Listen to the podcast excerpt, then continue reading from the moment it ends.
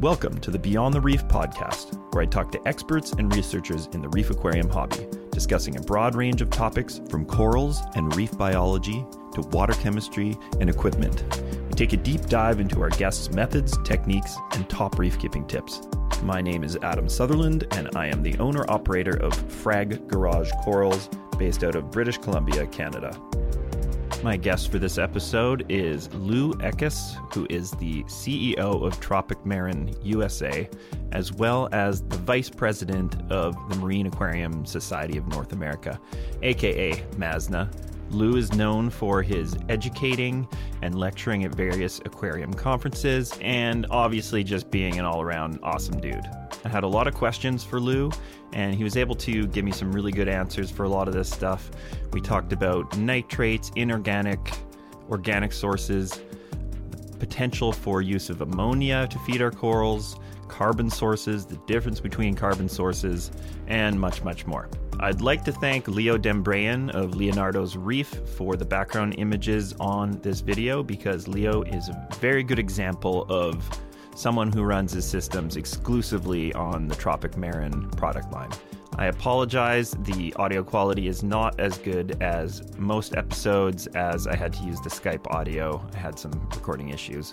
Thanks to the direct support of hobbyist Bobby Heath, I'm happy to bring this podcast to you absolutely ad-free.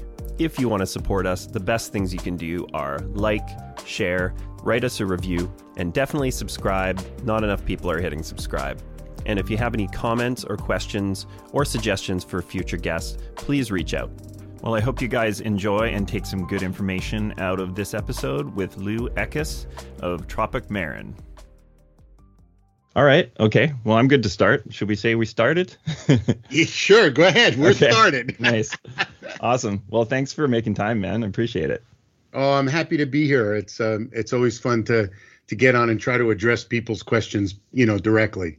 Yeah, there's definitely some stuff that has built up from this podcast that I feel like you would be good at addressing. So I guess I'll just kind of dive right into it, and some of these talking points we could probably spend quite a bit of time on. So we'll see how it goes. Well, what usually happens is you start in one place and then it leads to four other things. Yeah. And you go down this rabbit hole. Definitely. That's just kind of the nature of the beast. Definitely. Well, so I guess this has kind of been one of the major discussions lately is inorganic versus organic nitrates. So say having a nitrate level in your tank as a result of the nitrification process from ammonia to nitrate versus adding a nitrate additive to your tank, and how that affects our corals. And kind of if you can weigh in on that and give me anything on that, it would be awesome. Well, speaking of rabbit holes, we're going to go down a rabbit hole. Okay, I'm ready. Because the interesting thing about nitrates is that we actually kind of measure the wrong thing in our tanks. Our corals are not getting their nitrogen compounds from nitrate. Mm-hmm. It's very inefficient. There's very little nitrogen that they can utilize in nitrate. They're getting their nitrogen compounds from things like ammonium and urea, which have like 3-4 times as much nitrogen in it. So it's much less work for the coral to get the nitrogen from that than from nitrate. I mean, in fact, the reason nitrate builds up in your system is because the corals don't want it. They don't use it. Mm-hmm, it's left over. It's inefficient to use it. So we measure nitrate as kind of an indication of, are the corals getting the nitrogen compounds they need, when in fact the corals got the nitrogen they need way before the nitrate that we're measuring. So the nitrate we're measuring in some cases is just kind of the leftover product of, what the corals actually need. It's what everybody needs, and nitrate's kind of left over. Yeah. The end of that whole ammonia process you were talking about, the nitrification and denitrification, the end result of all of that is nitrate.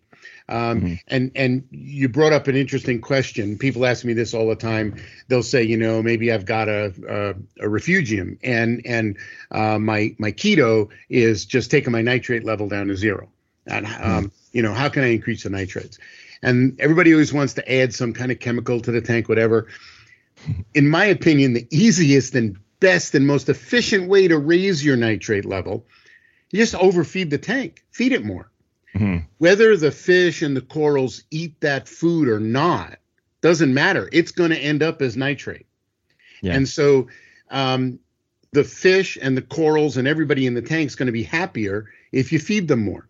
So if you need to raise that nitrate level, feed the tank more. If you think you're feeding it a lot already and the nitrates are not going up, guess what? You can feed it more and make the animals even happier. So nitrate is kind of easy to deal with when you need more, because all you really need to do is to throw more food in the tank, whether it's coral food or fish food or whatever. And that nitrate level will go up because that's the end result of the whole process, right? Mm-hmm. That being said, corals don't really care about how much nitrate's in the tank. This kind of brings us down the rabbit hole of the Redfield ratio, right? Mm-hmm. Yeah, that's actually one of my notes, is to kind of debunk or sort of address that, because I think a lot of people kind of treat the Redfield ratio or something along those lines kind of like this holy grail of kind of things we should follow. And it's really just, I think it's a study from the 1930s or 40s or something like that to do with the ratios in phytoplankton. Yeah, the problem is not so much when the study was done, but what it was done on. Mm-hmm. The Redfield ratio comes from surface algae in deep water, mm-hmm. which has nothing to do with corals in shallower water in coral reefs. Yeah, and let me just interrupt for a second. If people don't know, it proposes approximately 16-to-1 nitrate to phosphate. Is that and ratio, if you look at the ratio of nitrate to phosphate on a coral reef, you're going to find that it's closer to 1-to-1 or 2-to-1. It's never as high as 10 or 15-to-1. Really? So in an aquarium, in a reef fish system, if you're running 5-to-1 or 10-to-1, that's great. But you certainly don't need to reach that 15 or 16-to-1 of the Redfield, because it really has nothing to do with corals. Mm-hmm, mm-hmm. So if someone, say, wants to raise their nitrate and they're dosing a nitrate product, like that final processed nitrate, what is it really doing if it's just sitting there and giving you a reading? Is it just, what things is it affecting? Like, are you more likely to just be feeding some of the problem algae in the tank? Could be. Yeah. Yeah. And in fact, that's why I say don't add that whatever nitrate chemical you're adding. Feed the tank more. At least then you're benefiting the fish and the corals along the way before you end up at that higher nitrate level. It's a win-win all the way around. There's no downside to it. Yeah. Yeah. And more fish too, I guess, is the other component to that, depending on how much you can feed. But I mean, in my systems, I'm so heavily stocked with coral per gallon. I feel like I can't feed enough. Like I'm inclined to add a nitrate product to the tank. Yeah. So, But again, your corals don't really care about the nitrate. Mm-hmm. On a coral reef, the fish are getting their nitrogen. The corals are getting their nitrogen compounds basically from fish poop. Mm-hmm. Mm-hmm. And they're getting their phosphates from fish poop. Yeah. Corals have a very inefficient mechanism for absorbing dissolved phosphate in the water column. And we put a lot of emphasis on, keeping that phosphate level where, whatever number you want to pick. Yeah. I like somewhere between 0.1 and 0.15. PPM. Originally, when the company first started looking at phosphates, we looked at much lower numbers. We had the sweet spot between 0.05 and 0.1 PPM. But in recent months, over the last year or so, as we've gotten more and more knowledge about it, I've let those numbers slip up in the range for me, and I think. My sweet spot now I consider between 0.1 and 0.15. Yeah. And if it's a little bit higher than that, that's okay too, as long as you're not growing a bunch of stuff you don't want.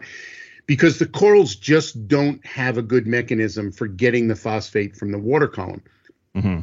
What they really want is particulate phosphate. On a coral reef, They get that from fish. Mm-hmm. The fish, a big school of, Moorish idols or Heniochus butterfly come by and they poop all over the reef.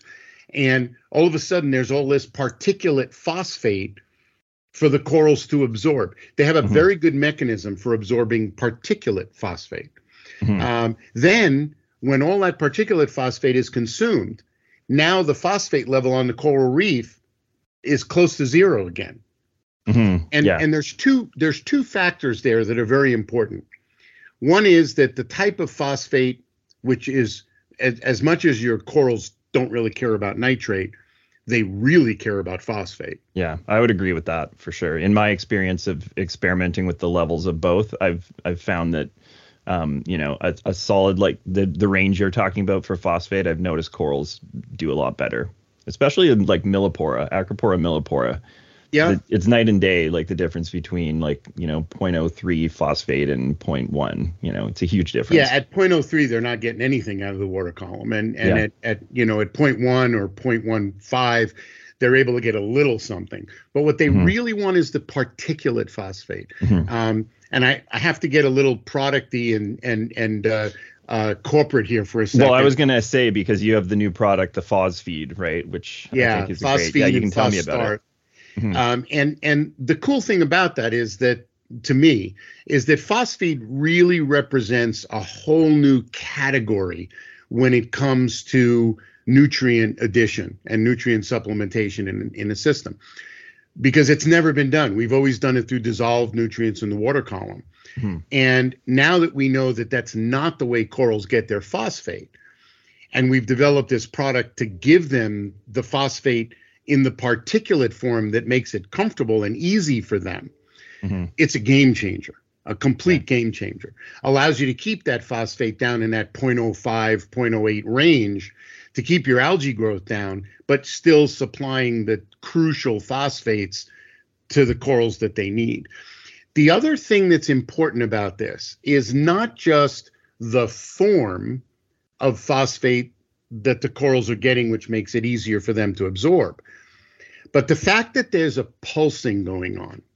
So on a coral reef, this coral head is hanging out in pretty much close to zero phosphate environment, right? Mm-hmm. Yeah. Now a bunch of fish come by, they poop on the reef.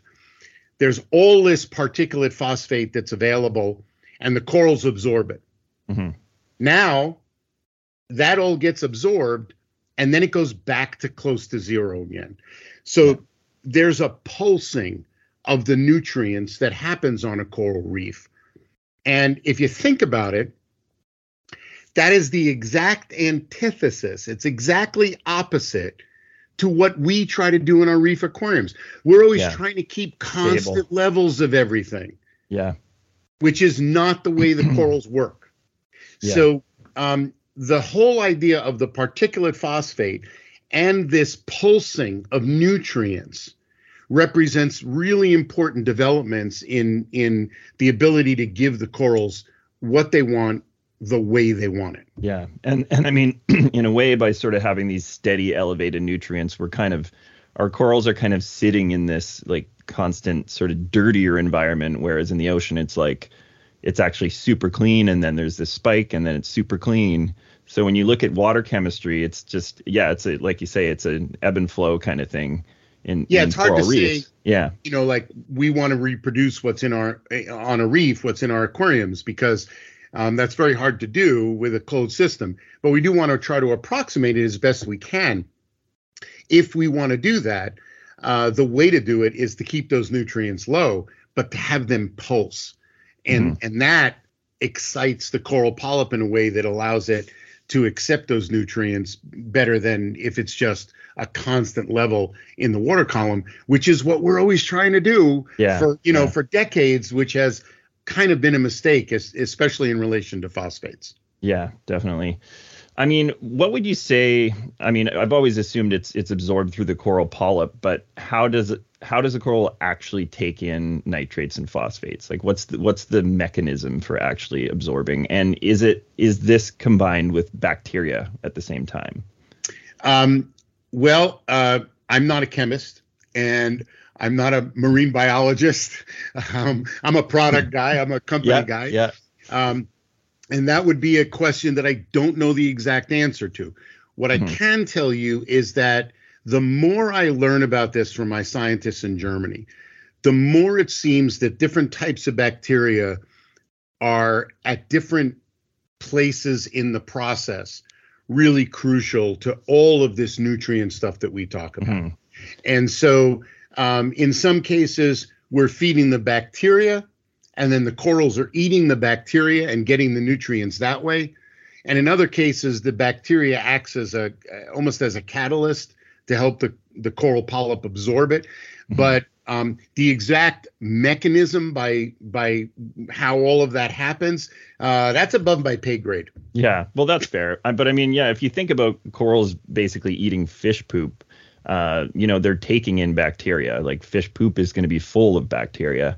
And something that like has been sort of catching on from a guest I had on, Alan Vo. He was on an episode a little while back.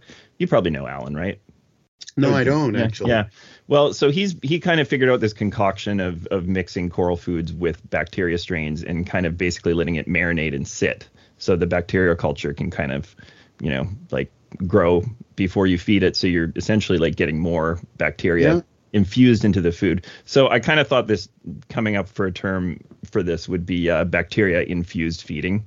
And I think that, you know, maybe we can make that one fly. But I think that probably makes more sense than just putting coral food directly in. But also, like, I guess I wanted to ask you, like, what is your opinion on corals actually taking in, like, particulate type foods into the polyp? They do that actively all the time. Yeah. Yeah. I mean, you know, it's actually one of the big differences between a coral polyp living in a reef system in your tank and living on the coral reef. On a coral reef, those polyps are feeding 24/7. They are absorbing whatever comes by in the water column whenever they can grab it 24/7. Do they feed more actively and differently in times of blooms and at nighttime? Yes, there are differences throughout the day. But the simple fact of the matter is that they feed 24/7. In your tank, you feed your corals, what, 2-3 times a day? Yeah, I mean, sometimes only once a day. Yeah. It really depends, yeah. And so we're only giving them that opportunity to absorb those nutrients and those foods to in their scope of looking at things for a very short period of time, very differently from the way they normally do it. We give them a massive amount of nutrients for 20 minutes, you know, or 30 minutes, where in the wild, they're getting a tiny amount of nutrient 24/7 constantly. Yeah, yeah. And so, you know, I'm a big fan of feeding corals. One thing that I learned that I was fascinated to learn very early on in my career was that I thought, you know, corals with their zooxanthellae were, you know, photosynthetic creatures, you know, and had this symbiosis going on, and they really didn't need a lot of food. And I learned very early on that, you know, corals can't live on the photosynthetic process of the zooxanthellae alone. They need additional nutrients. Yeah, yeah. But that kind of takes me back to the Zeovit method a little bit, because that method was based more around restricting the zooxanthellae and feeding the coral more bacteria. And those systems were ultra low nutrients back. Yeah. I mean, you remember that system well. So, yeah. I mean, why do you think that system worked for some people? I don't think it was an easy system to knock out of the park. Yeah. I mean, the line. You know, like, I'm not an expert in that system. I never ran a Zeovit system. I did help a lot of people that were converting from Zeovit. It seemed to me that the thing that kind of turned people off when they did get turned off. Some people had great success with it. I think the people that I helped that kind of got turned off to it were turned off because it was just so many factors to look at and so many balls up in the air at once. But you know, it seemed like people that were capable of doing all of that juggling we're able to get pretty good success. I don't think it's a bad system. I think it's built on good science. I just don't know that maybe we have the technology that yet that makes that that type of an approach easy and accessible enough for the average, hobbyist. But I think it's still a stepping stone for the hobby. Like I think we learned some of the importance of bacteria as a means to feed corals and, to deliver some of those things to the polyp that, probably wouldn't have worked otherwise. But yeah, it's a bit of a funny one to look back at because it's this kind of pastel kind of. Oh, I know a lot of people that still use it. Yeah. And I mean, another thing I would say about it too is that they were probably one of the earlier companies to start putting a lot of products out there with trace elements.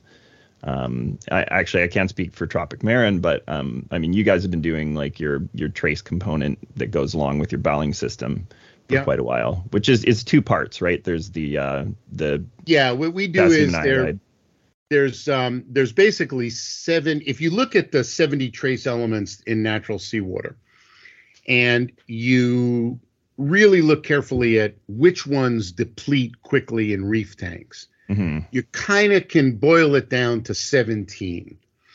And you can separate those 17 into seven negative ions. If you look at them as ions, 7 negative ions and 10 positive ions. Yeah. And what Tropic Marin does is to separate those into two solutions, the negative ion solution and the positive ion solution.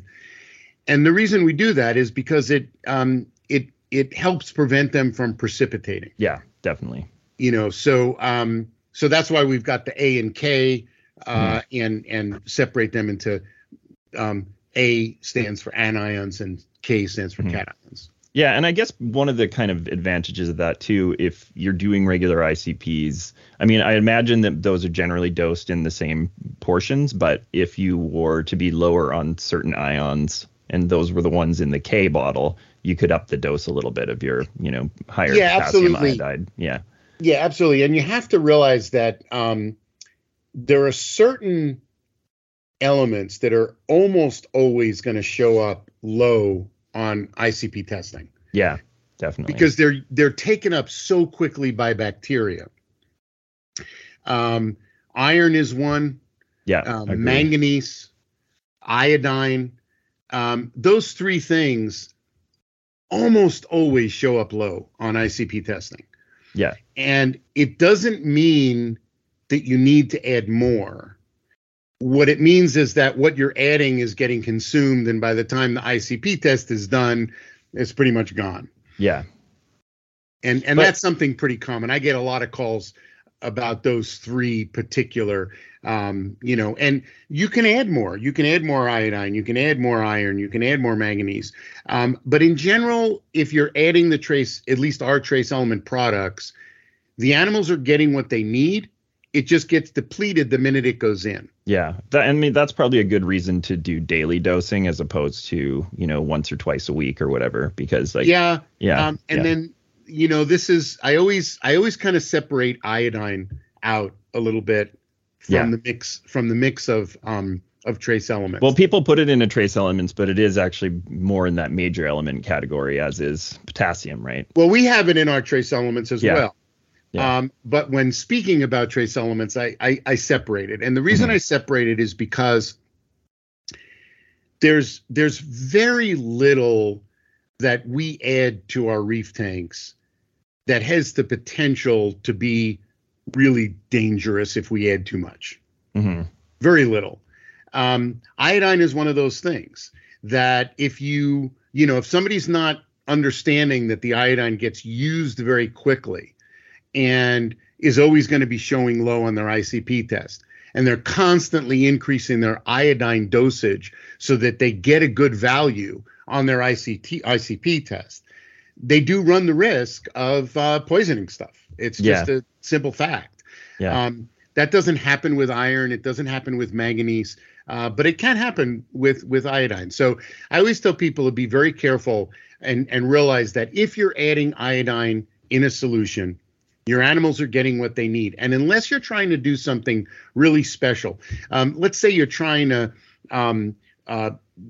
for some reason you want to propagate a huge tank of pulsing xenia, right? Mm-hmm. Which nobody wants to do because everybody wants to get it out of their tank anyway. Yeah. But let's say you wanted to do that. Xenia loves iodine. You want to keep that iodine level up. But in most cases, as long as you're adding it, the animals are getting what they need. Don't try to get that one in particular to register where you want it to register on an ice test. Yeah, so don't let it register above. Okay, so something I wanted to ask you back on the nitrates topic here was, should we consider dosing an ammonia or urea type product? What are the thoughts on that and the dangers and associated with? You know, this is a question that's coming up more and more because of our understanding of where corals are getting their nitrates from. And I'm going to be honest with you, I don't have a good answer to it at this moment. Mm-hmm. I will tell you that I know a number of people that are experimenting with this, that are doing this. They're actually dosing urea. And chemically, it makes a lot of sense. And I think that we're going to find that we're going to move in that direction. Mm-hmm.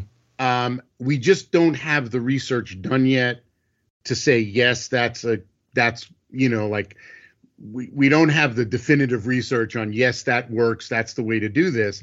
Mm-hmm. But I think that's the direction it's going in. Yeah. I wouldn't be surprised if someday you don't see a product from, you know, Tropic Marin that moves in that direction. Yeah. Are there people in the labs that are working on that, do you think? Or it's at least being discussed. Yeah. Yeah, there are. And in fact, some of our, I believe that some of our carbon dosing kind of does that a little bit.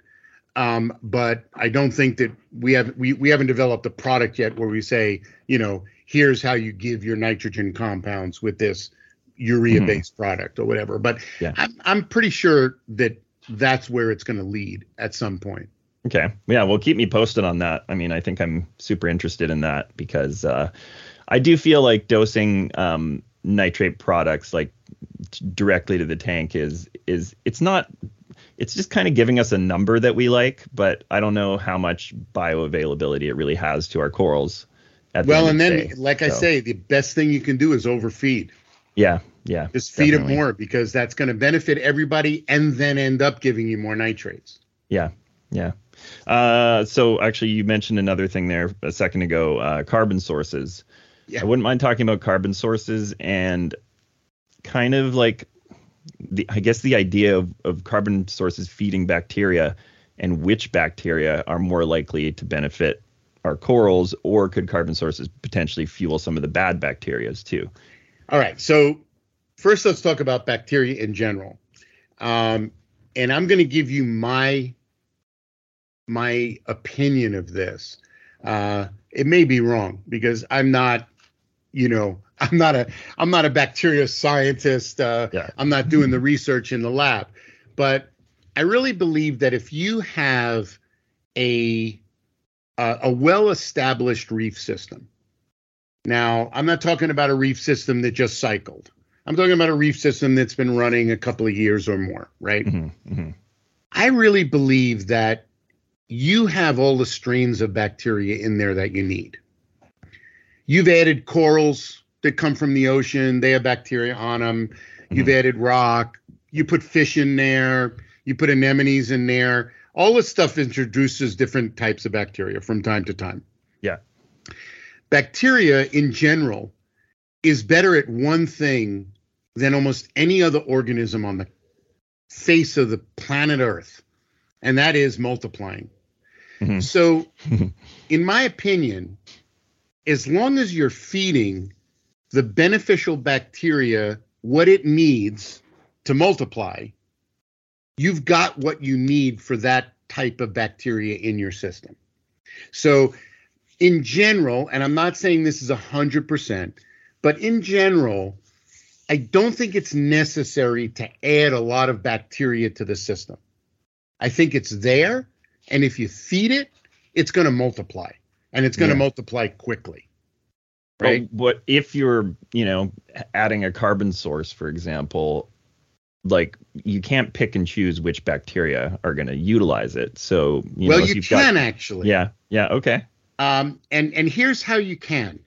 And again, these are general statements that are not 100%, but in general, the bacteria that we don't want to grow, things like cyanobacteria and other bacteria that cause negative bacterial blooms in the system. Mm-hmm. These are bacteria that are only capable of utilizing a very short carbon source, very short carbon chain, mm-hmm. what we would call a monomer, a single carbon molecule. All right. Mm-hmm. In general, they don't have the ability to take a longer carbon chain and break it up into the smaller monomers that it needs to utilize. Mm. All right. Again, not 100%, but this is just in general. Mm-hmm. On the other flip side of this are the good beneficial bacteria that are feeding the corals and doing the nitrification, all the stuff that we want to have happen. Those bacteria are more talented at and have a better mechanism for breaking down these longer chains into the smaller components that they need. All right? Mm-hmm. Okay. So if we buy all of that, then we can say, well, if we add longer chain polymers, longer chain carbon sources to the system, mm-hmm. we kind of exclude the bad guys from getting those, and we kind of funnel that more to the beneficial bacteria. So what would be like a longer chain carbon source, like an example? For instance, the reef actif that Tropic Marin has, which is made from long chain biopolymers from seaweed. These are longer chain natural biopolymers that exist in seaweed. This is some of the biopolymers that do carbon dosing in the ocean. Okay. Mm-hmm. The other thing to look at is what are the monomers, the smaller short chains that we would want to avoid. Those are things like vodka, alcohol, vinegar, sugar. Yeah. Simple sugars. Yeah. Those are carbon sources, but they're very short carbon sources. Mm-hmm. So when you put alcohol in the tank or you put sugar in the tank or an acid like vinegar, you're really putting in a carbon source that everybody can use. Mm-hmm. Good guys and the bad guys. Yeah. You know, this isn't 100%. I want to be clear about that. I'm not saying that, you know, if you put sugar in, you're going to get a cyanobacteria bloom. And if you put a long chain polymer in, you're not.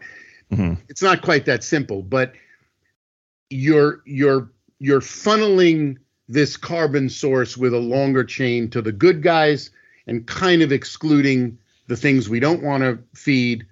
And if you do things like vinegar, vodka, sugar, alcohol, you're really giving a carbon source that the good guys can use, but the bad guys can use it just as effectively. Yeah. Yeah. Well, that's a good thing for people to consider because often people are like, well, I'm just using vinegar or vodka because it's cheap. It's a cheap carbon source. You know, I mean, I think actually, you know, in the beginning of carbon dosing, in the early days of carbon dosing, it got a very bad name, a very bad rap because everybody said, well, I started carbon dosing in my, you know, I grew a whole lot of, you know, cyanobacteria bloomed in my tank, or the hair algae went crazy, or you know, I grew a whole bunch of slimy, you know, orange stuff. Yeah, I think it's the reason that carbon dosing got such a bad rap early on was because those were the options: vinegar, vodka, sugar. Yeah, that was the only options. Yeah. Yeah, and I guess, I mean, at that stage, when do you think that was, like 2005, kind of, like, it was a while back.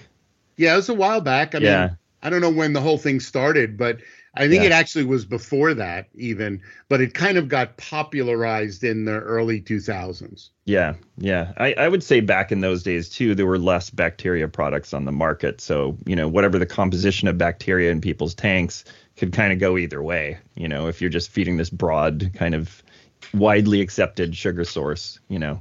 Yeah, again, I think that the amount of bacteria that you add with a bacterial product, and man, I hope Dr. Tim doesn't watch this because he'll hate me right now. But I think, don't get me wrong, I love Tim. I know him really well for years. But in my opinion, the amount of bacteria that you're adding with a bacterial-based product, where you're actually adding the bacteria, really pales in relation to the amount of bacteria that will grow in the tank in a very short period of time if you feed the beneficial bacteria well. Mm-hmm, mm-hmm. Yeah, okay, it's interesting. I'm definitely going to look more into this and consider it. This is actually be a good transition into this question. You know, the whole antibiotic kind of trend that's going on kind of in North America right now. It's being, antibiotics are being treated in whole systems a lot. And I'm not trying to encourage it in any way. I have done it before. I have seen positive results from it. I do think it messes up your biofilms and some of the microbiome, but it all depends on what your application is. What do you think is a better approach to, you know, a healthy microbiome in a tank compared to treating a whole system with an antibiotic? Well, before I go to that, I'm going to set a little foundation. Okay. Yeah. Because I think it's really important. There's a factor in reefing that I think the average hobbyist kind of forgets, which is that the things that we don't want to grow in our reef tank want exactly the same conditions of the things that we do want to grow. Mm-hmm. And in fact, on a natural coral reef, all of those things that we don't want to grow right next to all of the things we do want to grow.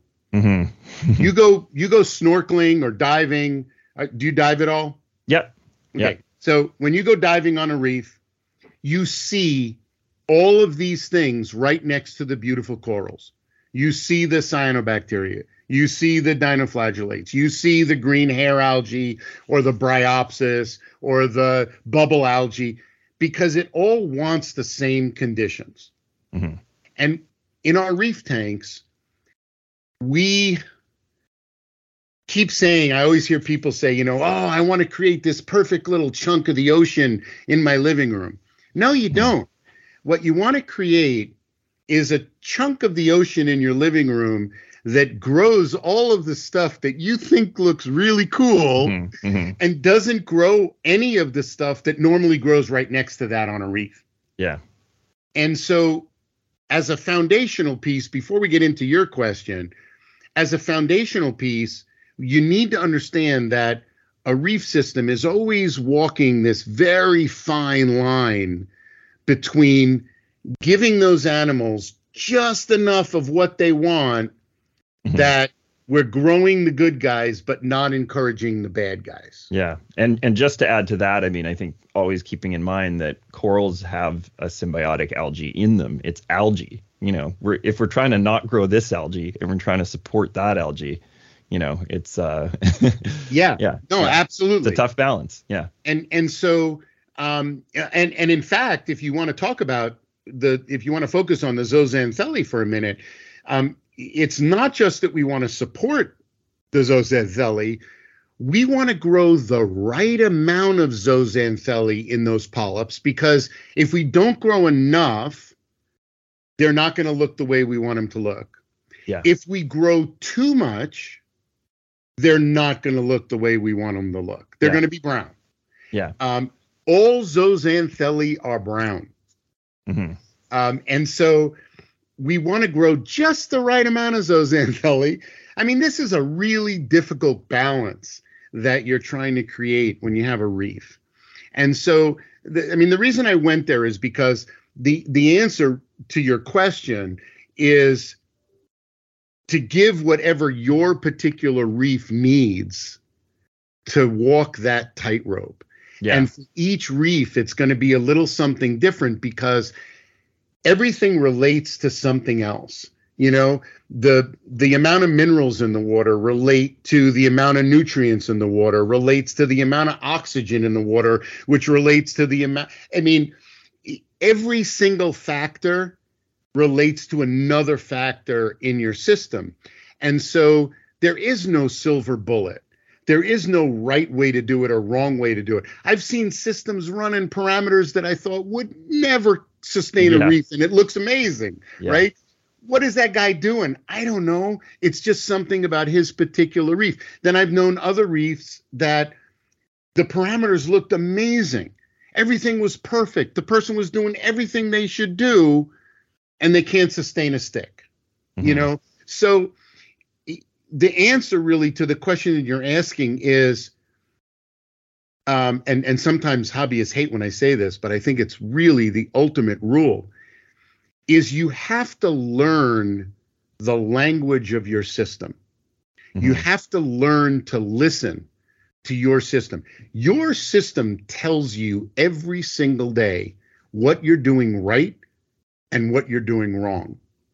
It tells you. You know those corals. You know the minute you look at those corals if things are going well or things are not. The only problem is, let me just say on that, is that you don't know if it's one of 10 or 20 things that it could be. Sometimes you know, but how often do you really know? No, it's totally true. But that's why I say learning the language of your system, learning to listen to what your system is telling you is really the ultimate skill in the hobby, because every system is going to talk to their owner in a different way and is going to explain what's going on in a different way. And, you know, I've been doing this now for over 27 years. And sometimes you can tell me something and I can say, oh, try this and it's going to work, and it works great. And that fixed it. Right. Maybe that's half the time. The other half of the time, it's something else that needs to be done that you need to figure out what it is. And I can talk to you all day long about what's going on in your system, but at the end of the day, you're going to look at your system and you're going to see which one of those things is going to be making that difference. Yeah. Yeah, I agree. I mean, I think getting a keen eye for your system and just knowing really what you're looking at. It's just like little things like I can kind of see the density of the zooxanthellae when I look really closely at certain corals. You know, just the difference in the way the polyp extends. Like sometimes the polyp's just kind of out, but it's just kind of, sometimes it's flowing and it's got this nice, healthy, just, you know, dancing in the flow kind of thing. So, you know, those little cues are the things like, you know, once you get more of an eye for it, I think the more success you have. Yeah, absolutely. Yeah. And then there are systems that, you know, like I've had a couple of systems with people that I've worked with that will do really well with all different kinds of corals except one. There'll be one kind of coral that particular guy just cannot sustain. And what's the answer to that? I don't know. You know, like the one of the great things about this hobby is that the more we learn, the more we find out, the more we don't know. Yeah. It's tough because, you know, I used to think like, oh, yeah, you can't make everyone happy. There's always going to be a couple corals that are not as colorful or as extended or whatever. But, you know, I also see those corals as a little bit of a indication that, you know, maybe they were the first ones to not tolerate something that the other ones are tolerating, and maybe they're healthy enough to just, you know, not mind. But, you know, it's like that we have all these canaries basically that kind of give us a bit of a sign. But well, you know, one thing that we're learning is that younger corals, juvenile corals, do better at adapting to different parameter circumstances, heat, and so forth. And in fact, I think that all of the research that's being done on the sexual reproduction of corals, as opposed to, you know, fragging and growing corals, I really think that's where the whole hobby is going to end up. Yeah, definitely. It's also going to be where coral restoration on reefs end up. because outplanting corals that are juveniles, that are settlers, is going to be much more successful, I think, in the long run than planting these frags that we've grown and then relocate to a new situation. Yeah. And, there may be strains of zooxanthellae that are a little more resistant to higher temperatures, too, that, I wonder if this is something I'll have Jamie Craggs on at some point, and I'll get into this with him. But I wonder when a coral, like the gammy or whatever, settles and starts to grow, I wonder if it's born with the zooxanthellae on it. Well, born is kind of a weird term for it, but you know what I mean? Or if that zooxanthellae is picked up in those early stages of development, and therefore it's kind of an open canvas for, whatever strain. So, that could be, I don't know. I'll ask Jamie about it. It's a good question. I mean, I assume that it's got to acquire the zooxanthellae at some point, because it doesn't have it when it's a tiny little. Yeah. And I know that about clams for sure. I'm pretty sure I heard that the clam farmers actually have a way of actually like transferring the zooxanthellae from the adults to the babies or something like that. So, I mean, as a planula, I don't think a coral has zooxanthellae. No, wouldn't. It wouldn't. Yeah, totally. So it's got to acquire it somewhere. I mean, another, somebody else that you may want to have on at some point is Hans Werner Balling. Because he does an awful lot of our, he really runs our research facility. Cool. He could give you some, really, when you talk about some of these questions that I can't answer about how the corals acquire that nutrition and all, he's a guy that could answer that for you. Awesome. Well, yeah, if you want to make an introduction, I'd be happy. Sure, I'd be happy to do that. Yeah, for you. Cool. Actually, so just going back to this bacteria thing and using antibiotics, do you have any recommendations or solutions for, improving the biome of a system as opposed to hitting it with an antibiotic and kind of, trying to? It goes back to everything I've already said, which is I think that the bacteria that you need is probably already there in a mature system. Yeah. Feeding the good guys they're going to outcompete the bad guys. So feeding the good guys with a good carbon source, with one of these longer chain carbon sources potentially, could be key. And the Tropic Marin approach to carbon dosing is very different than most other companies, where most other companies say if you want a carbon dose, use this product. Mm-hmm. With Tropic Marin, it depends on what your phosphate level is. If your phosphate level is below 0.05 ppm, you need to add phosphates and nitrates. And so that's where the plus NP comes in. Mm-hmm. Now, if you're between that 0.05 and say 0.15, because as I said, I've raised my numbers up a little bit, then you want to do the carbon dosing, but you also want to add enough nitrate and phosphate that you maintain that level that you're at. So that's where the NP-Bacto balance comes in, because then you're doing the carbon dosing to get that phosphate to your corals, but you're also adding nitrates and phosphates to maintain the levels that you have. And in this case, you would be adding nitrate, like a nitrate additive in this case. Or nitrogen compounds. Yeah, nitrogen compounds. Yeah. That's where the urea type addition. Yeah. Yeah. Okay. Okay. And then if your phosphates are above 0.15 and you need to reduce them, that's where the ELIMA NP comes in, because now what you're doing is that you're doing the carbon dosing, but you're not adding the nitrates and phosphates, and that's going to help get that phosphate level down. Yeah. Yeah. Okay. Yeah. A little bit of a left turn, but I'm sure you probably have a lot to say about this. Can we talk about major element sources? So let's compare Balling system, calcium reactors, 1 part, and calc. And if you can kind of, I know Tropic Marin makes a Balling system, and that's your, primary. Let's clarify. Yeah. Let's clarify. Tropic Marin is the only company that makes the Balling method. Mm-hmm. There are other companies that make chemicals that they call Balling something, Balling light, Balling whatever. Yeah. They are not the Balling method. They have nothing to do with the Balling method. The Balling method has three parts. Part A, which is calcium chloride and mm-hmm. nothing else. Mm-hmm. Part B, which is your carbonate source, which is sodium bicarbonate and a little tiny bit of sodium carbonate. Yeah. And nothing else. Yeah. And then part C, which is all 70 trace elements and magnesium that are in the ocean with no carbonates and no calcium, because you're adding that with the part A mm-hmm. and B. Okay. Mm-hmm. The true Balling method does not address magnesium. The true Balling method does not address the consumption of trace elements. Mm-hmm. Okay. The true Balling method only addresses the consumption of calcium and alkalinity in a balanced way. Okay. All right. So all of these other products, wherever they come from, that are called Balling, some of them work and some of them work really well, but it's a little bit of a misnomer to call them Balling because they're not really Balling. Mm-hmm.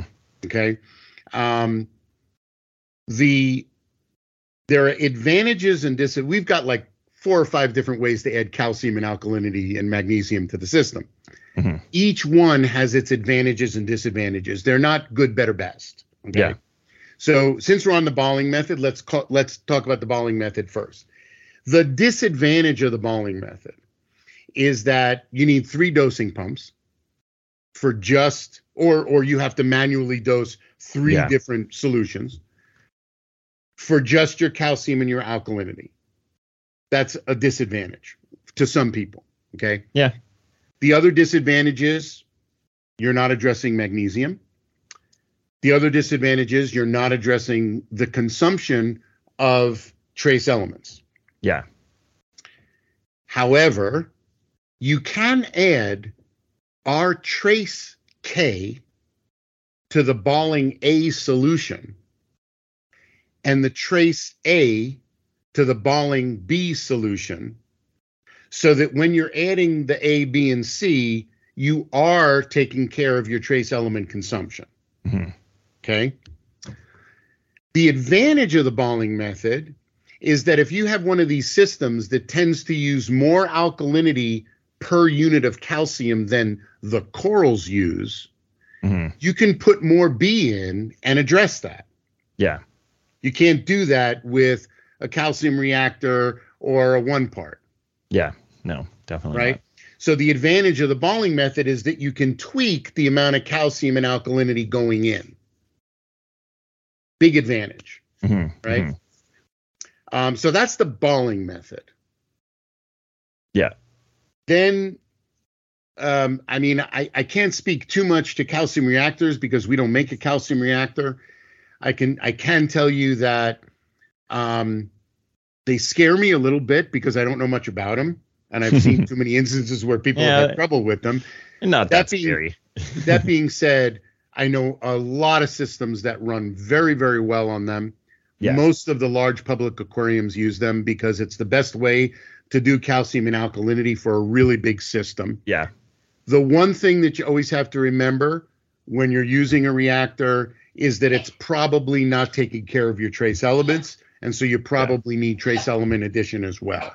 Yeah, yeah, right? And I mean, obviously, like one of the side products of calcium reactor is you're adding extra carbonic acid to the system, so mm-hmm. potentially lower pH. Like your Balling system, you said that the alkalinity component is mostly sodium bicarbonate and a bit of correct carbonate. So, yeah. I mean, as far as pH effect, would you say that it has, like, when it's very dosed, little. It has very little? So, yeah, I guess the kind of idea of that is that you're if it's someone that's, say, adding 1 dose a day, they're not going to have this huge spike in pH. Correct. Yeah. Now, a lot of people use sodium hydroxide, kalkwasser, because they want to get that pH that raise in the pH.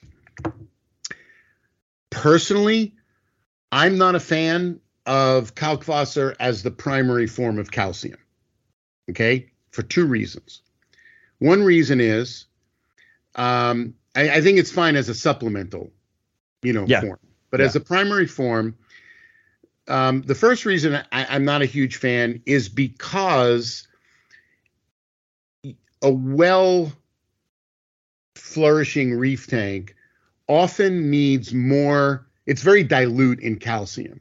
And so often what happens is you reach a point where the system needs more calcium hydroxide than the amount of makeup water that you're putting in.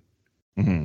And so now you've got a dilemma. You're putting in a gallon of makeup water every day, but the system needs a gallon and a half of sodium hydroxide. And so you can't make up the difference, right? Yeah. The other downside to me is that if your tank really needs that much, well, wait a minute, let me go back one step. I'm not a fan of elevating pH and elevating alkalinity and calcium to get faster coral growth. Okay. Not a fan of that method. I'm not a fan of that method.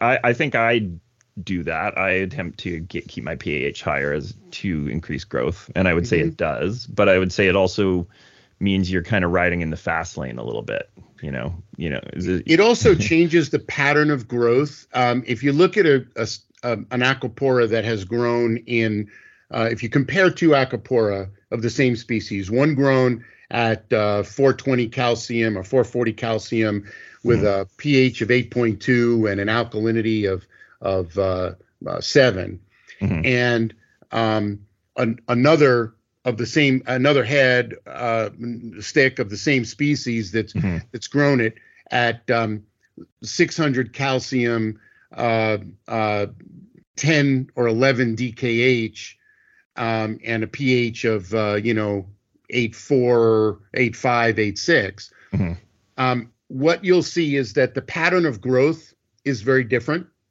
And also, if you grab a branch of the one grown in seawater conditions, you can't just snap it. Yeah. And if you grab a branch of the one grown in high calcium, high alkalinity, you can take it and just snap it. Yeah. So it may be growing faster, but not really creating as, robust of a skeleton. Yeah. In the first place. The thing that's surprising to me is that, corals take in these elements and they precipitate them together to kind of build their skeletons. Yeah. So wouldn't you think in a higher pH environment, it wouldn't be any different, because I would think a lower pH environment would be more likely to not create as good a precipitation. Well, I think skeletal growth. When we want to talk about that, we have to be careful about what we're calling lower and what we're calling higher, right? So if we're calling lower, 7.8 or 7.9, I wouldn't necessarily agree with you. If we're calling lower 7.4, then yes, I would agree with you, right? Yeah. If we're calling higher 8.4, I wouldn't agree with you. If we're calling higher 8.6 or 8.7, I might agree with you. Yeah. Right. Yeah. So it also depends a little bit on that. This is where I fall on this. We kind of did go down a rabbit hole here. Yeah, this was fine. This was not at all what we were talking about. But this is what I usually tell people when they talk about these higher pH, higher alkalinity and calcium systems. Corals have been growing like weeds, taking over hundreds of thousands of acres in the ocean for literally hundreds of thousands of years. Yeah. We are not going to come up in 100 years of reef keeping with a better way to do it. Right? Yeah. And so corals grow pretty fast under the right conditions. And they grow healthy under the right conditions. And I think that's kind of where I fall on that. Yeah. But we should go back to where we were originally. Yeah. We were talking about major element sources. We didn't talk about one part. Yeah. Yeah. So, we were talking about kalkwasser, and some people really like this elevation of the pH that they get. Some people like it because they like to get higher than 8.4. Some people like it because their tank tends to run low, and the kalkwasser helps get it up into that 8.2 to 8.4 range. Especially if you're running a calcium reactor in conjunction with it. Yeah, exactly. So where I fall on all of that is that under the right conditions, a reef tank really wants to be 8.2 to 8.4 under the right conditions, because there's a lot of carbonates in the water. And with that much carbonates in the water, it wants to be 8.2 to 8.4. If your tank is running 7, 8 or lower, then let's look at what this alkalinity pH draw in your system is. I'll bet anything we can find it. It usually comes down to CO2 or some type of circulation issue.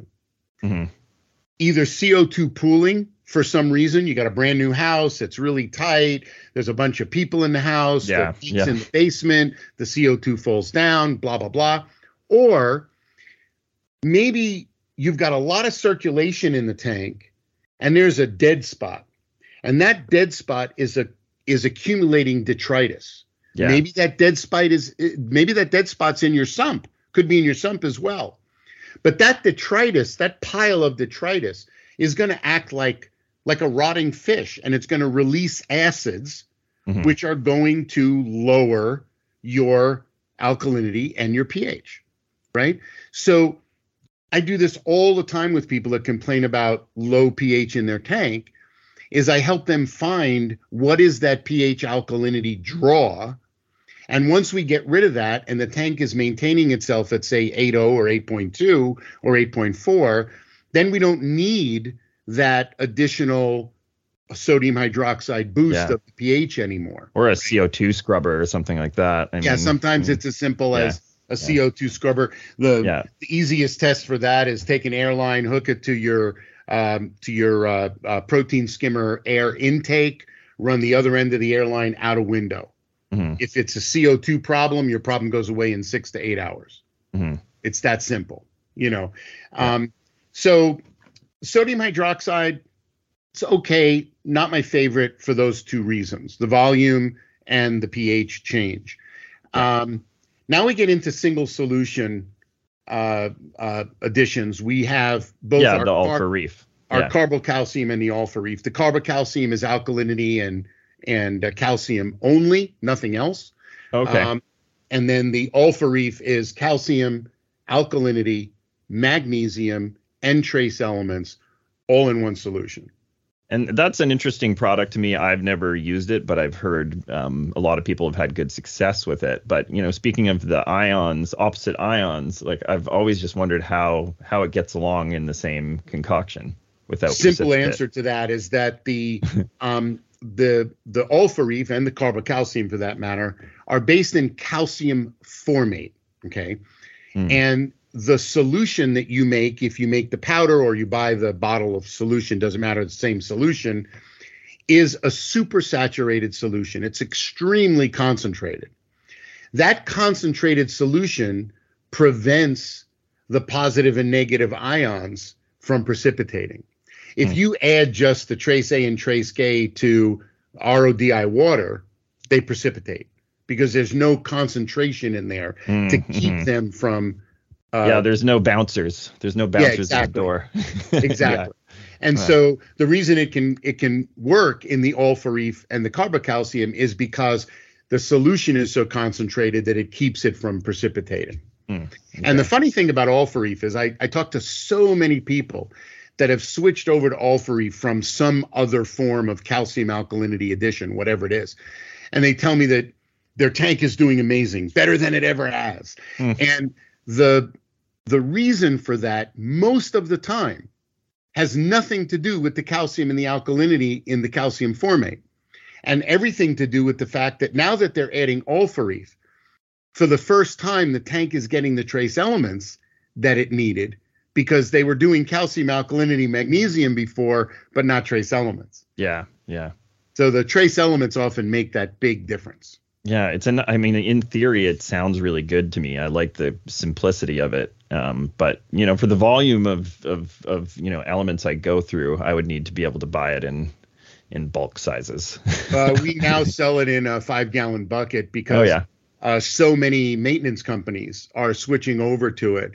If you add up what you spend for your calcium, your alkalinity, your magnesium, and all of your trace element products, then compare that total to your alpha reef. Mm-hmm. The alpha reef usually comes out ahead. Yeah. Okay. Yeah. Now cool. There is a downside to the alpha reef. Okay. I told you there's an advantage and downside to everything. Yeah. To each one of these. Yeah. The downside to the alpha reef, and it's not a big downside, and there's an easy solution to it, but the downside to the alpha reef is that now that we've put everything in a single solution, the ratio of those components is fixed. You can't change the amount of alkalinity going in relation to the amount of calcium going in like you can with Balling, right? Makes sense. So if you have one of these systems that uses a little bit more alkalinity, you need to supplement the alkalinity in that system that you're adding alpha reef to with a little Balling B from time to time. Yeah. Right?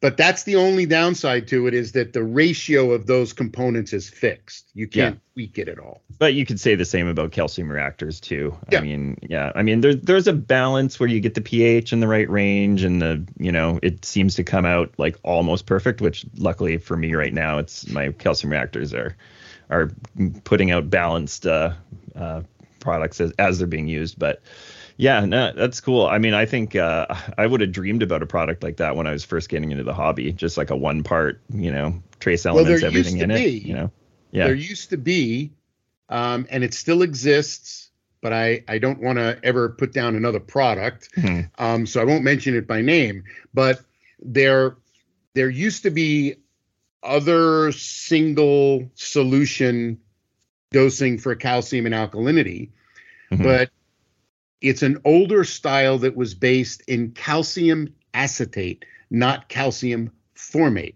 Now, the problem with calcium acetate is that the oxygen consumption of the biological activity on the acetate is so high that you can't add enough calcium acetate to the system to meet the calcium requirements without dropping the oxygen so much that the tank has a problem.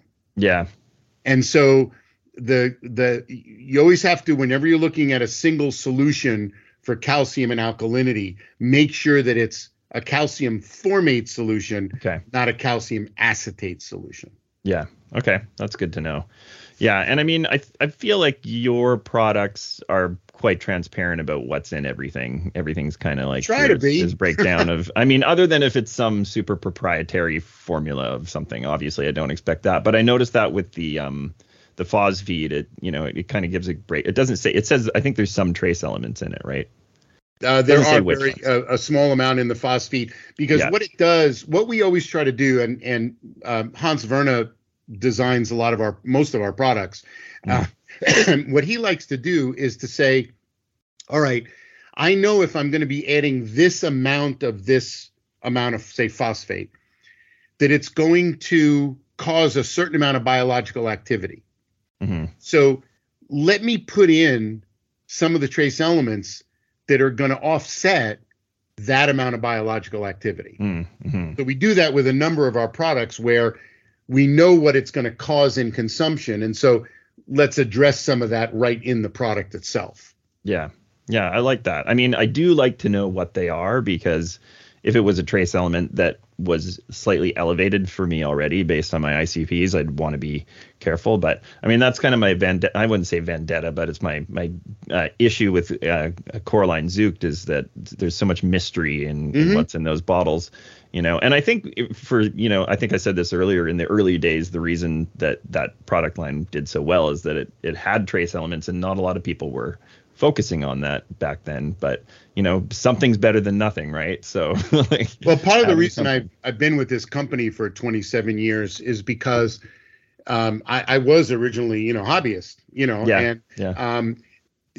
I was drawn to the company because the products are built on really good, solid science.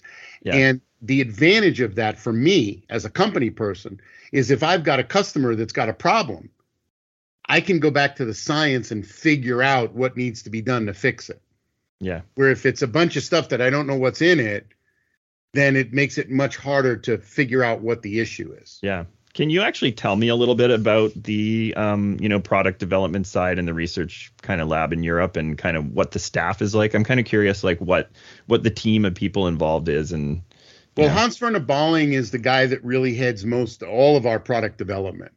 Mm-hmm. He, came on board to, I don't know what year he came on board.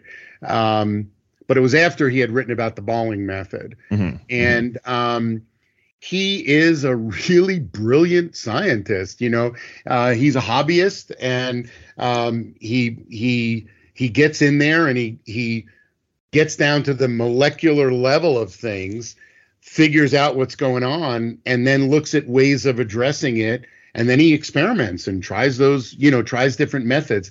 Yeah. That's kind of where the PhosFeed and the PhosStart came from, was realizing that the coral polyps are not getting their phosphate from the water column. So then you say, okay, where are they getting it from?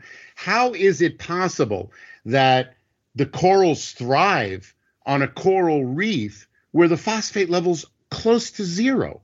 How is that possible, right?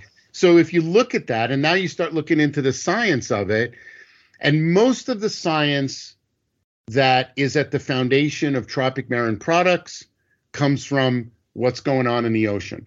And that goes way, way back, 70 years or so, to Dr. Hans Beiner, the guy that started Tropic Marin way back when, was a chemist and had a friend at the Berlin Zoo, and back in those days they trucked water from the ocean. It was the only way to have an aquarium.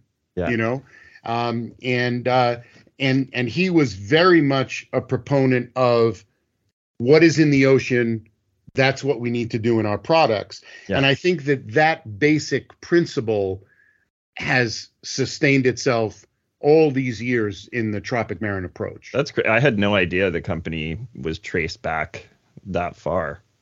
Well, there's a lot of debate about whether the first laboratory made salt, and I don't like to use the term synthetic sea salt. Everybody uses this term. I hate it. And the reason I hate it is because it's not synthetic. It's not man-made. Mm-hmm. We don't make sodium chloride in a laboratory. Yeah, right? Yeah, that's nobody, true. That's true. Nobody does, right? You're not just drawing up elements from scratch. Right. It's not synthetic. The simple fact of the matter, and people don't realize this, but the simple fact of the matter is that all sodium chloride on Earth comes from the ocean. Mm. Whether you take seawater and dehydrate it, or if you go into a mine and you mine sodium chloride, that mine, where do you think that sodium chloride came from? The ocean too. That was a primordial ocean that dried and left that vein of sodium chloride. Mm-hmm. So sodium chloride all comes from the ocean. There's no such thing as synthetic sodium chloride. We don't take sodium and chloride and put them together. Yeah, right? Yeah. And so I like to think of salts as man-made salts, laboratory-made salts, or dehydrated salts, right? Yeah, dehydrated or taking the individual elements and putting them together. I think that's kind of the synthetic versus, that's where that term comes in, right? Yeah, but if you look carefully at the process of salts that are made by dehydration, they dehydrate seawater and then they pretty much extract the sodium chloride from that and then add everything else in, because it's all in weird proportions. Yeah, it's going to be all weirdly probably precipitated too. It's really not that different, right?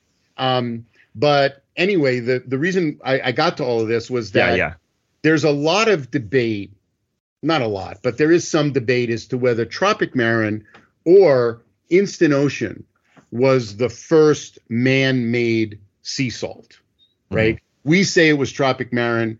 They say it was Instant Ocean. But they happened around the same time, and those were the first two salts that were made by man as opposed to using seawater. Mm-hmm. Yeah. That's cool.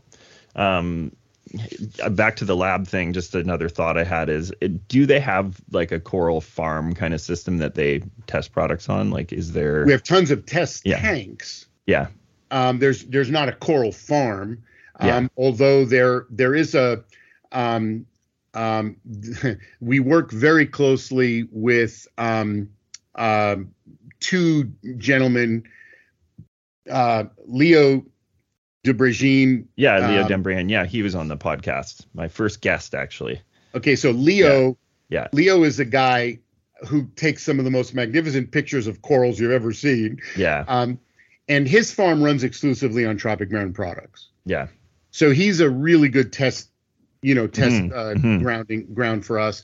And he loves tweaking the products one way or another. Yeah.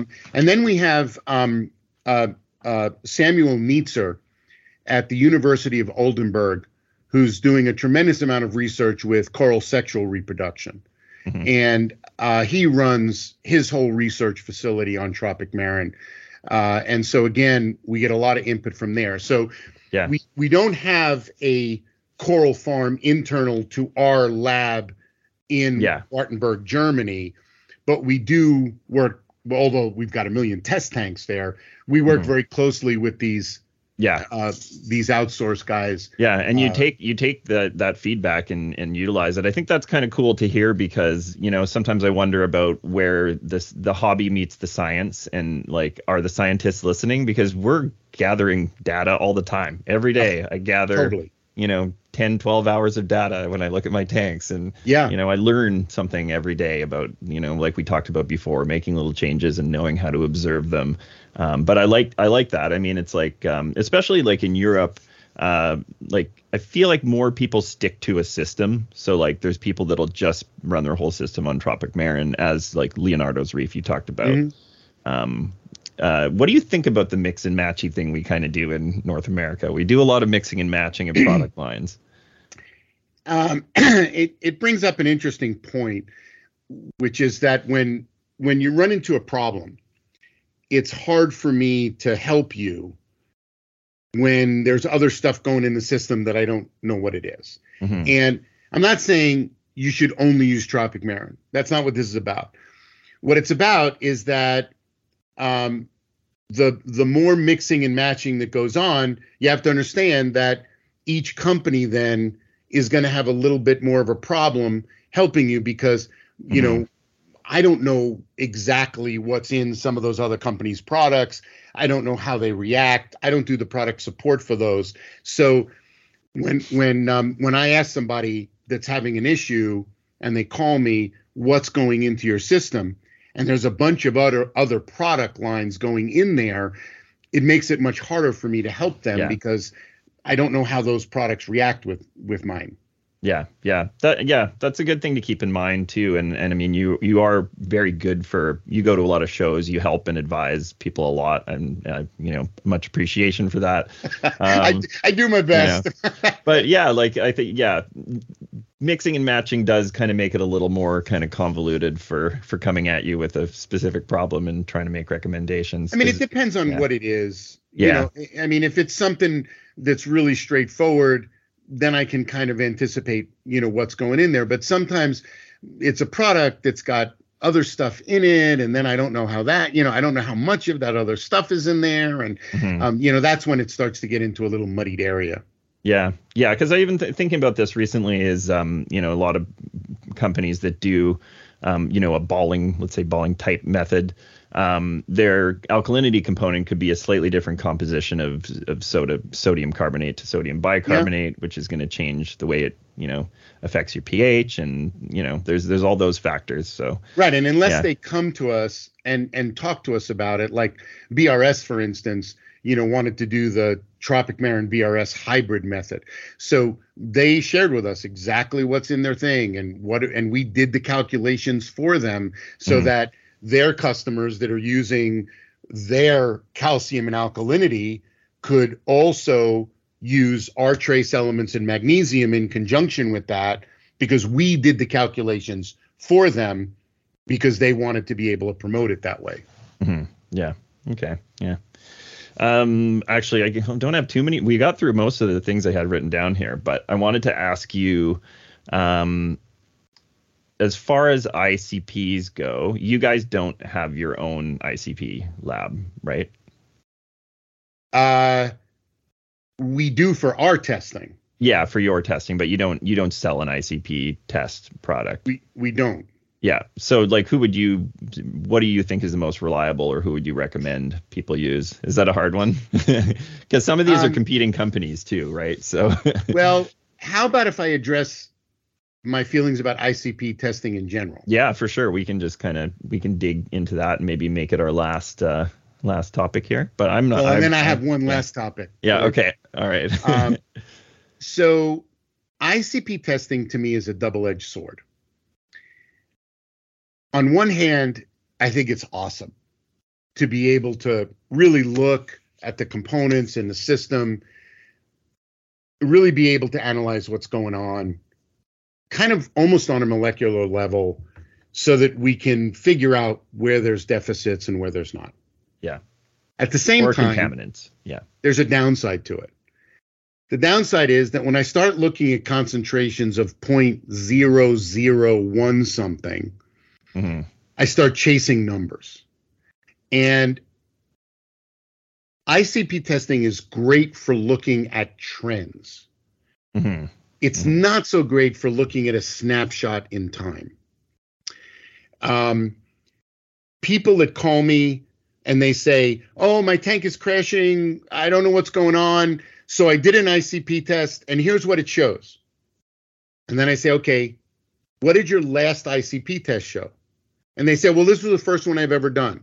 Yeah. Well, if I don't know what the ICP test showed when your tank was healthy, then the current ICP test when your tank is not healthy really doesn't tell me a whole lot, unless something super major is off, right? Mm-hmm. But mm-hmm. we can't start looking at trace elements and these tiny little concentrations when I don't know what it was when it was healthy. Yeah. That's the first problem. So chasing numbers, use the ICP test for trends. Is something over your last few ICP tests going up or going down? That's helpful. But to go chasing a 0.001 number, that's not helpful. Yeah. Well, right? It's those trace elements that are in parts per billion. And when you just think about that for a second, when you take that water sample to send off to your ICP, and that's just one little tiny little 15 mil vial of some of your tank water. Yeah. And it's going to be analyzed, and they're going to get your iron reading at parts per billion. It almost seems laughable to think. And you have to also remember that certain values on an ICP test are calculated. So when you get your ICP results and each mm-hmm. thing is listed, not every single one of those is tested for. The chemicals come in families, and they say, okay, if this and this and this and this have those values, then we can calculate that this must be that and this must be that, right? Mm-hmm. So use ICP tests as a trend. Take an ICP test or a couple when the tank is doing well, so that if it goes south, we can then compare that to when it was doing well. And now we have something we can look at to figure out where the problem may be. But don't expect that one snapshot in time of an ICP test is going to tell you what's wrong with your tank today when you never looked at it that way before. Yeah, unless it's something like super high tin or what, like an actual obvious pollutant contaminant. Right, but even then, do a second ICP test, because very often I see artifacts in the ICP tests. Mm-hmm. If there's one number that's just way out of whack, do another ICP test, because sometimes that's just an artifact of that particular ICP test. Now, don't get me wrong. I'm not against ICP testing. I think it's fantastic. We use it in the lab all the time. Mm-hmm. But you have to be reasonable about what you're reading in those ICP tests. Mm-hmm. Mm-hmm. Yeah. Yeah.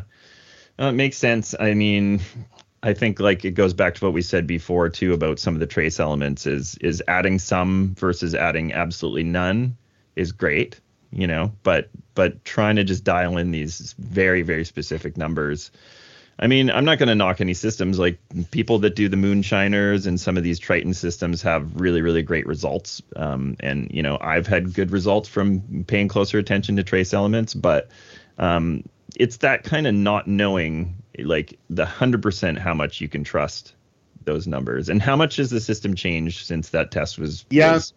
I think it's fair to say that, you know, there almost any of these systems work really well in somebody's hands, mm-hmm. and different systems work better in different people's hands, and you got to find what works for you. You mm-hmm. know, I'm going to come back to that concept of, you know, learning the language of your tank and listening to your tank, because that mm-hmm. really is, to me, the key skill for a hobbyist. Yeah. Because if you can really read what your tank is telling you, you're always going to be able to figure out the problems. Well, hopefully. Not always, but usually. Yeah. So listen, there's one last thing I really want to talk about. Yeah, for sure. That's my, I wish I could reverse my my picture, but I can't. Oh, yeah. You may not know this, but I am now the vice president of the Marine Aquarium Society in North America, MASNA. Awesome. Oh, no, I did not know that. We are gearing up for our conference in Orlando this coming fall. And I like to encourage people to go to the MASNA website, become a MASNA member. There's huge benefits now to being a MASNA member that never existed before. Discounts with BRS and saltwateraquarium.com. And we talked about ICP testing. Steve from ICP just raised his discount for members. And so there's big advantages in being a MASNA member. Go to the MASNA.com website and sign up to be a member.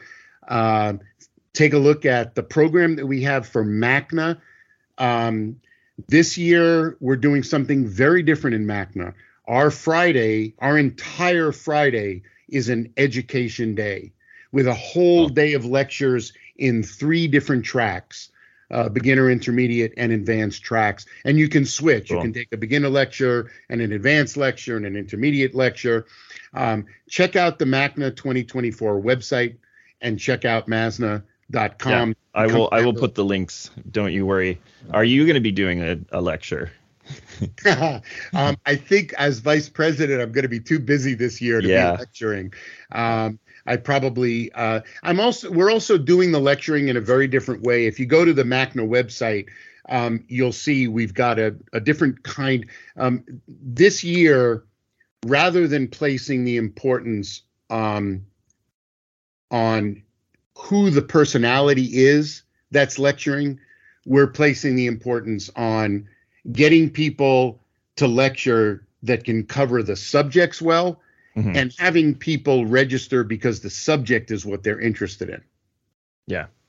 Cool. Yeah. Well, I may be there. So if I do, I'll awesome. Say hi. Glad to have you. If you have any questions about it, call me.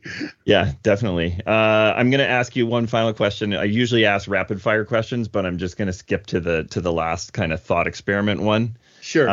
Okay. So if you had the financial means and the life kind of situation to do so, would you do something like Andrew Sandler's Polo Reef?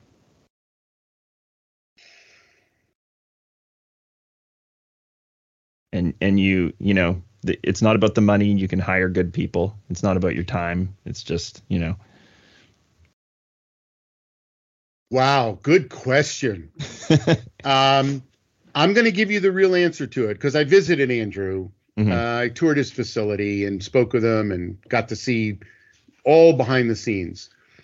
My answer, if money was no object, personnel was no object, I could get the right people and I had the right time, I would do something similar but very different. Yeah, I like that. And that's something I like to add on to the question too, is what would you do differently if you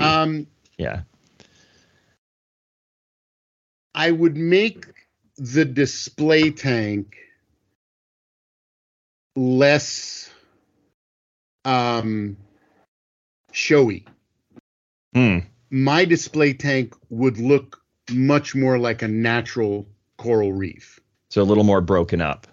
like a little more broken up, more similar species of corals in big sections, right?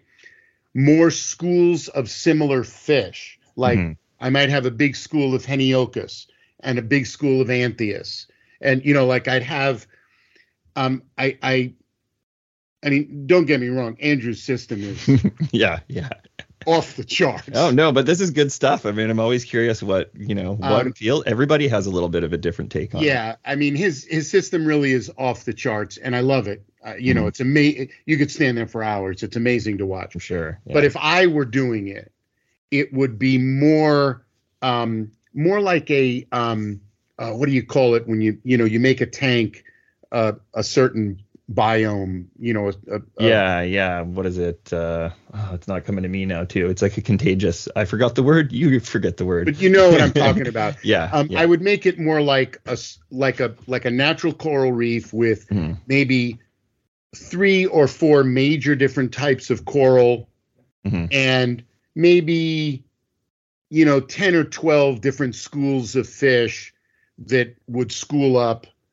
When I see Andrew's tank, it's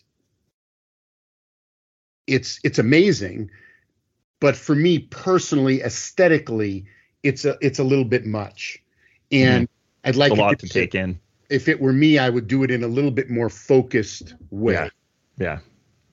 Cool. Yeah. Great answer. That's definitely interesting thought. But I don't know that I would change anything behind the scenes that he had. Yeah. Because his system behind the scenes is better than most of the public aquariums I've been to. Yeah. I hear that. Yeah. Awesome. Cool, man. Well, thanks so much for your time. And this has been great. We definitely touched on a lot of stuff I wanted to get down to. So awesome. It's been really great, Adam. Thank you so much. Yeah. Thanks for listening to this episode with Lou Ekus of Tropic Marin and MASNA. And like he said, make sure you go to the MASNA website at masna.org and you can set up a membership there. And also check out the Tropic Marin USA website, which is tropicmarin-usa.com.